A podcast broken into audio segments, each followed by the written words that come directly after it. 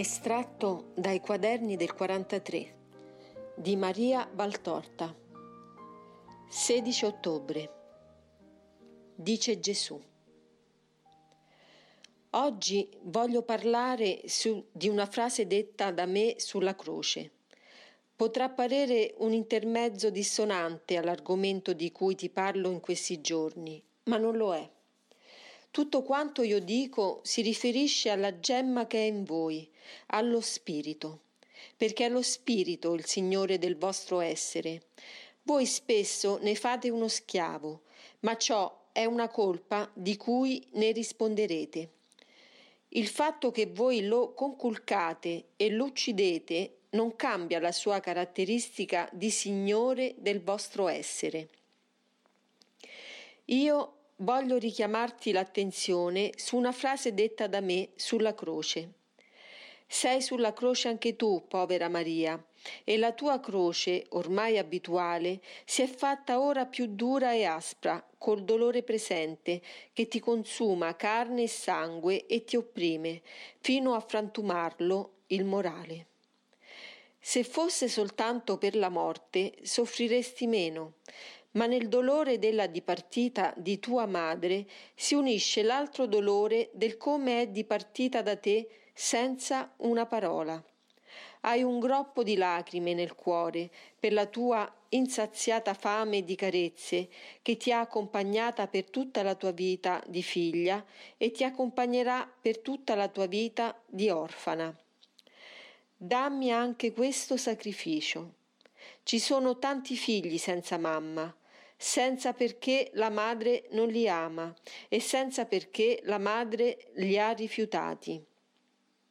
Credi tu che i figli della colpa, quando escono dalle nebbie dell'infanzia e cominciano a pensare, non soffrano di questa loro condizione?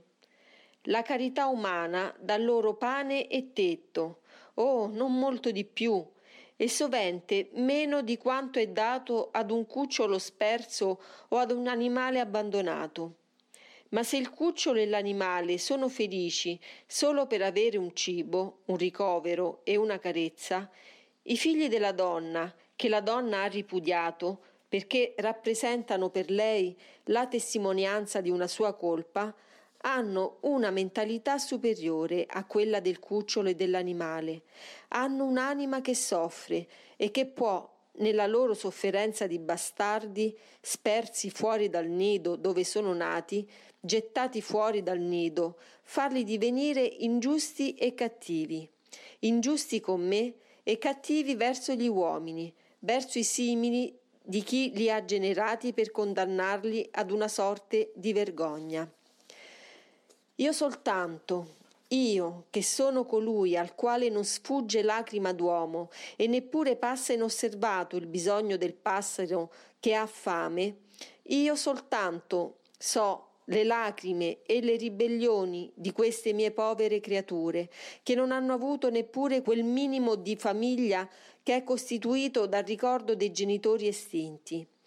E le lacrime le raccoglie il mio amore, e le ribellioni le compatisce la mia misericordia. La giustizia non è severa con questi poveri figli generati al pianto e alla vergogna, ma va con volto severo a giudicare chi li ha generati a tale sorte. Ma non è di questo che ti voglio parlare. Per questo ti chiedo soltanto il tuo soffrire di figlia, che non ha conosciuto il conforto dell'addio materno. Tu, ahimè, come pochi mi hanno, non sanno vedermi e sentirmi, altrimenti sarei con tutti come con te. Dammi il tuo dolore di figlia, perché essi sentano che hanno un padre, che bastardi non sono, che c'è chi li ama. E li ama come nessun genitore della terra può e sa amare. Bisogna saper applicare il proprio singolo dolore al sollievo degli altrui dolori. E tu, che conosci l'amarezza di certe situazioni, la desolazione del cuore e il conforto che solo da Dio viene, soffri con buona volontà per impedire questa che è una delle più amare, desolate e pericolose disperazioni. Ed ora, Parliamo della frase da me detta sulla croce. Se nelle parole della sapienza non ve n'è una d'inutile riguardo allo spirito, che non sarà delle parole dette da me, sapienza divina? Sulla croce ho completato la mia missione di Redentore, ma anche di Maestro. Vi ho insegnato il perdono, perdonando ai miei uccisori e a chi mi offendeva come Dio e come morente. Vi ho insegnato ad avere fede nella misericordia, concessa a chi si pente, promettendo il paradiso a Disma. Vi ho insegnato a chi andare per non sentirvi soli, a Maria che vi è madre. Vi ho insegnato a chiedere umilmente ed a soffrire pazientemente anche delle necessità corporali, chiedendo un sorso per le mie labbra.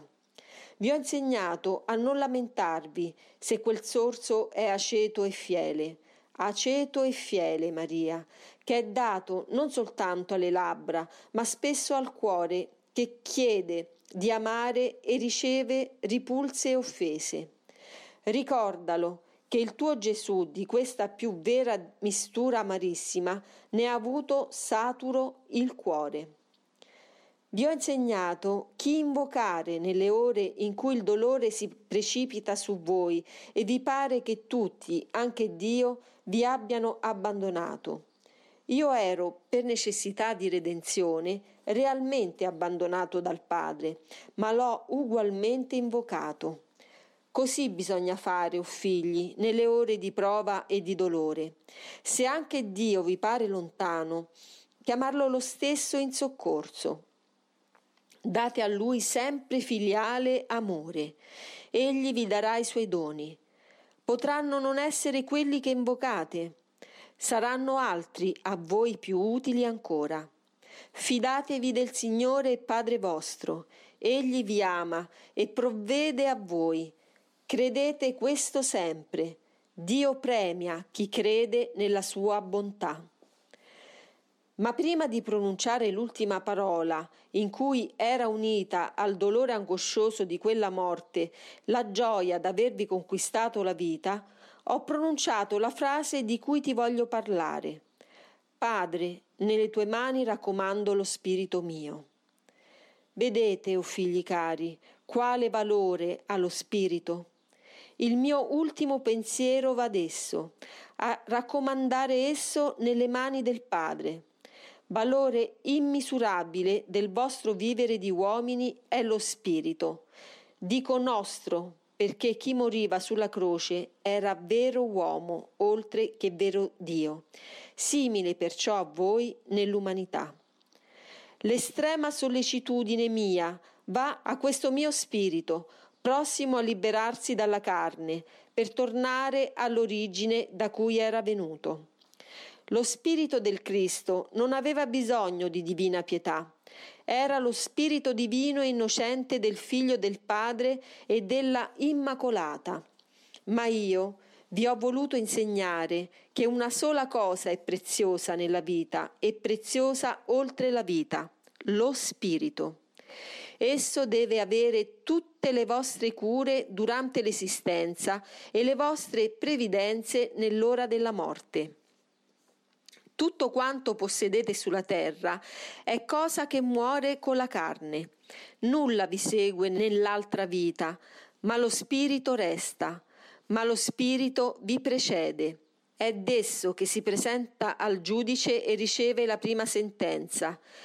È d'esso che riscuoterà la carne nell'ora dell'ultimo giudizio e la farà di nuovo viva per ascoltare il decreto che la farà beata con esso spirito o con esso maledetta.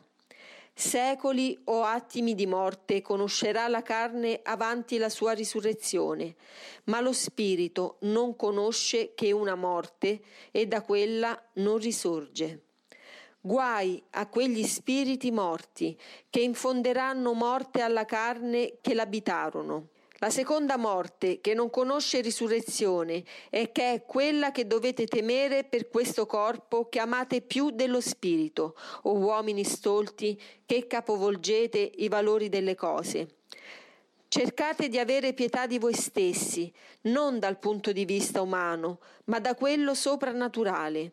Pietà di ciò che non muore come carne, ma che può morire unicamente come spirito, perdendo la luce di Dio qua giù, la visione e il possesso di Dio nel mio cielo. Cercate, e poiché siete deboli per la carne che vi tenta, presa com'è nella seduzione di Satana, in vita e in morte affidate il vostro spirito al potente, al santo, al misericordioso Iddio. Quando vi ho insegnato a dire non ci indurre in tentazione ma salvaci dal male, non vi ho forse già insegnato ad affidare lo spirito vostro al Padre che vi ha creato e che non rinnega la sua paternità come voi rinnegate invece la vostra figliolanza? Allo spirito che si affida a Dio poco può nuocere Satana sulla terra. Allo spirito che nell'agonia invoca Dio saranno risparmiati i terrori che la bestia suscita per l'ultima vendetta. Allo spirito che spira in Dio verrà aperto da Dio il cuore e da morte passerà vita eterna, santa, beata. diciassette ottobre. Dice Gesù: ti voglio spiegare cosa è e in che cosa consiste il purgatorio, e te lo spiego io, con forma che urtirà tanti che si credono depositari della conoscenza dell'aldilà e non lo sono. Le anime immerse in quelle fiamme non soffrono che per l'amore. Non immeritevoli di possedere la luce, ma neppure degne di entrarvi subito nel regno di luce, esse, al loro presentarsi a Dio, vengono investite dalla luce. È una breve, anticipata beatitudine che le fa certe della loro salvezza e le fa cognite di cosa sarà la loro eternità ed esperte di ciò che commisero verso la loro anima, defraudandola di anni di beata possessione di Dio. Immerse poi nel luogo di purgazione, sono investite dalle fiamme espiatrici. In questo coloro che parlano del purgatorio dicono giusto, ma dove non sono nel giusto è nel volere applicare nomi diversi a quelle fiamme. Esse sono incendio d'amore. Esse purificano accendendo le anime d'amore. Esse danno l'amore, perché quando l'anima ha raggiunto in esse quell'amore che non raggiunse in terra, ne viene liberata e si congiunge all'amore in cielo. Ti pare dottrina diversa dalla cognita, vero? Ma rifletti. Cosa vuole il Dio uno e trino per le anime da Lui create? Il bene.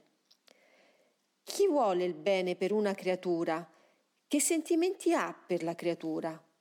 Sentimenti d'amore. Qual è il comandamento primo e secondo? I due più importanti, quelli che io ho detto non esservene più grandi ed essere in quelli la chiave per raggiungere la vita eterna, è il comandamento d'amore. Ama Dio con tutte le tue forze, ama il prossimo come te stesso. Per bocca mia e dei profeti e dei santi, cosa vi ho detto infinite volte? Che la carità è la più grande delle assoluzioni.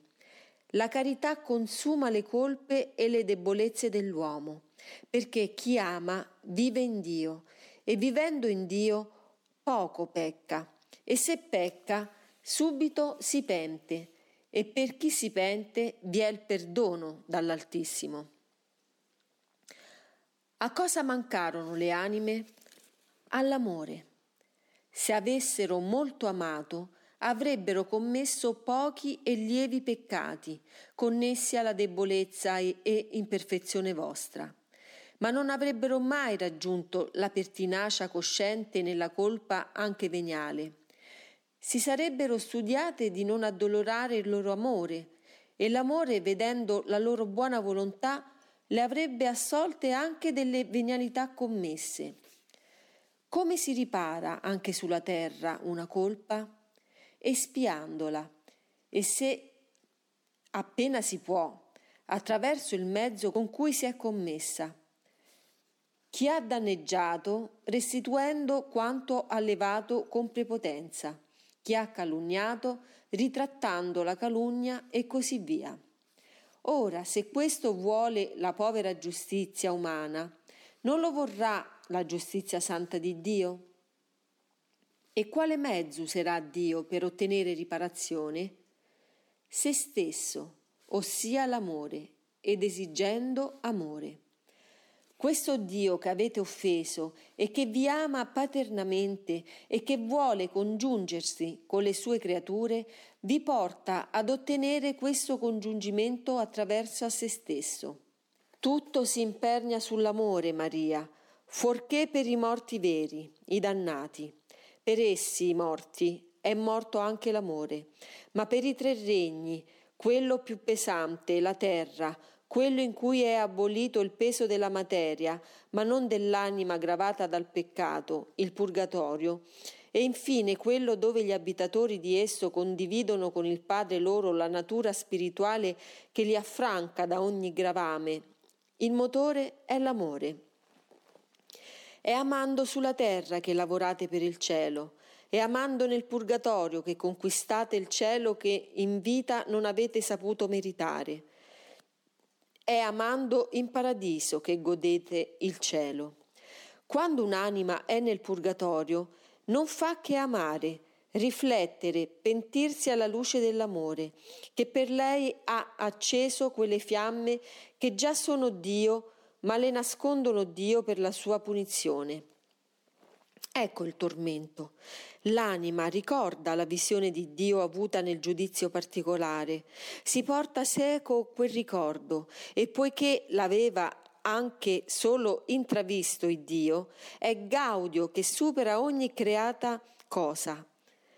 L'anima è ansiosa di rigodere di quel gaudio, quel ricordo di Dio e quel raggio di luce che l'ha investita al suo comparire davanti a Dio, fanno sì che l'anima veda nella sua vera entità le mancanze commesse contro il suo bene, e questo vedere costituisce, insieme al pensiero che per quelle mancanze si è volontariamente interdetto il possesso del cielo e l'unione con Dio per anni o secoli, costituisce la sua pena purgativa.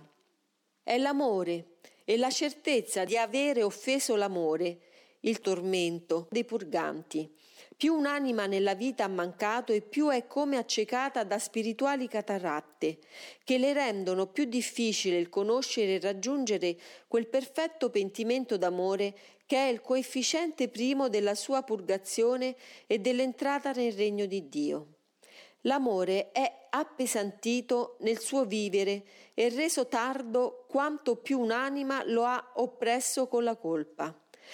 Man mano che per potere dell'amore essa si monda, si accelera la sua risurrezione all'amore e di conseguenza la sua conquista all'amore, che si completa nel momento in cui, finita l'espiazione e raggiunta la perfezione dell'amore, essa viene ammessa nella città di Dio.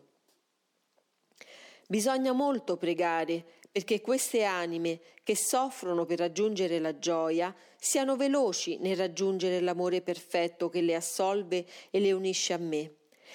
Le vostre preghiere, i vostri suffragi sono altrettanti aumenti di fuoco d'amore, aumentano l'ardore, ma, oh beato tormento, aumentano anche la capacità di amare. Accelerano il processo di purgazione, innalzano a gradi sempre più alti le anime immerse in quel fuoco, le portano alle soglie della luce, aprono le porte della luce, infine, e introducono l'anima in cielo. Ad ognuna di queste operazioni provocate dalla vostra carità per chi vi ha preceduto nella seconda vita, corrisponde un soprassalto di carità per voi, carità di Dio che vi ringrazia di provvedere ai suoi figli penanti, carità dei penanti che vi ringraziano di adoperarvi per ammetterli nel gaudio di Dio. Mai come dopo la morte della terra i vostri cari vi amano, perché il loro amore è ormai infuso della luce di Dio, e a questa luce essi comprendono come voi li amate e come avrebbero dovuto amarvi. Non possono più dirvi parole che invocano perdono e danno amore, ma le dicono a me per voi, ed io ve le porto queste parole dei vostri morti, che ora vi sanno vedere e amare come si deve. Ve le porto insieme alla loro richiesta di amore e alla loro benedizione, già valida sin dal purgatorio, perché già infusa dell'accesa carità che li arde e purifica. Perfettamente valida, poi, dal momento in cui, liberati, verranno incontro a voi sulla soglia della vita o si riuniranno a voi nella stessa, se già voi li avete preceduti nel regno d'amore. Fida in me, Maria, io lavoro per te e per i tuoi più cari. Solleva il tuo spirito, vengo per darti la gioia. Fidati di me.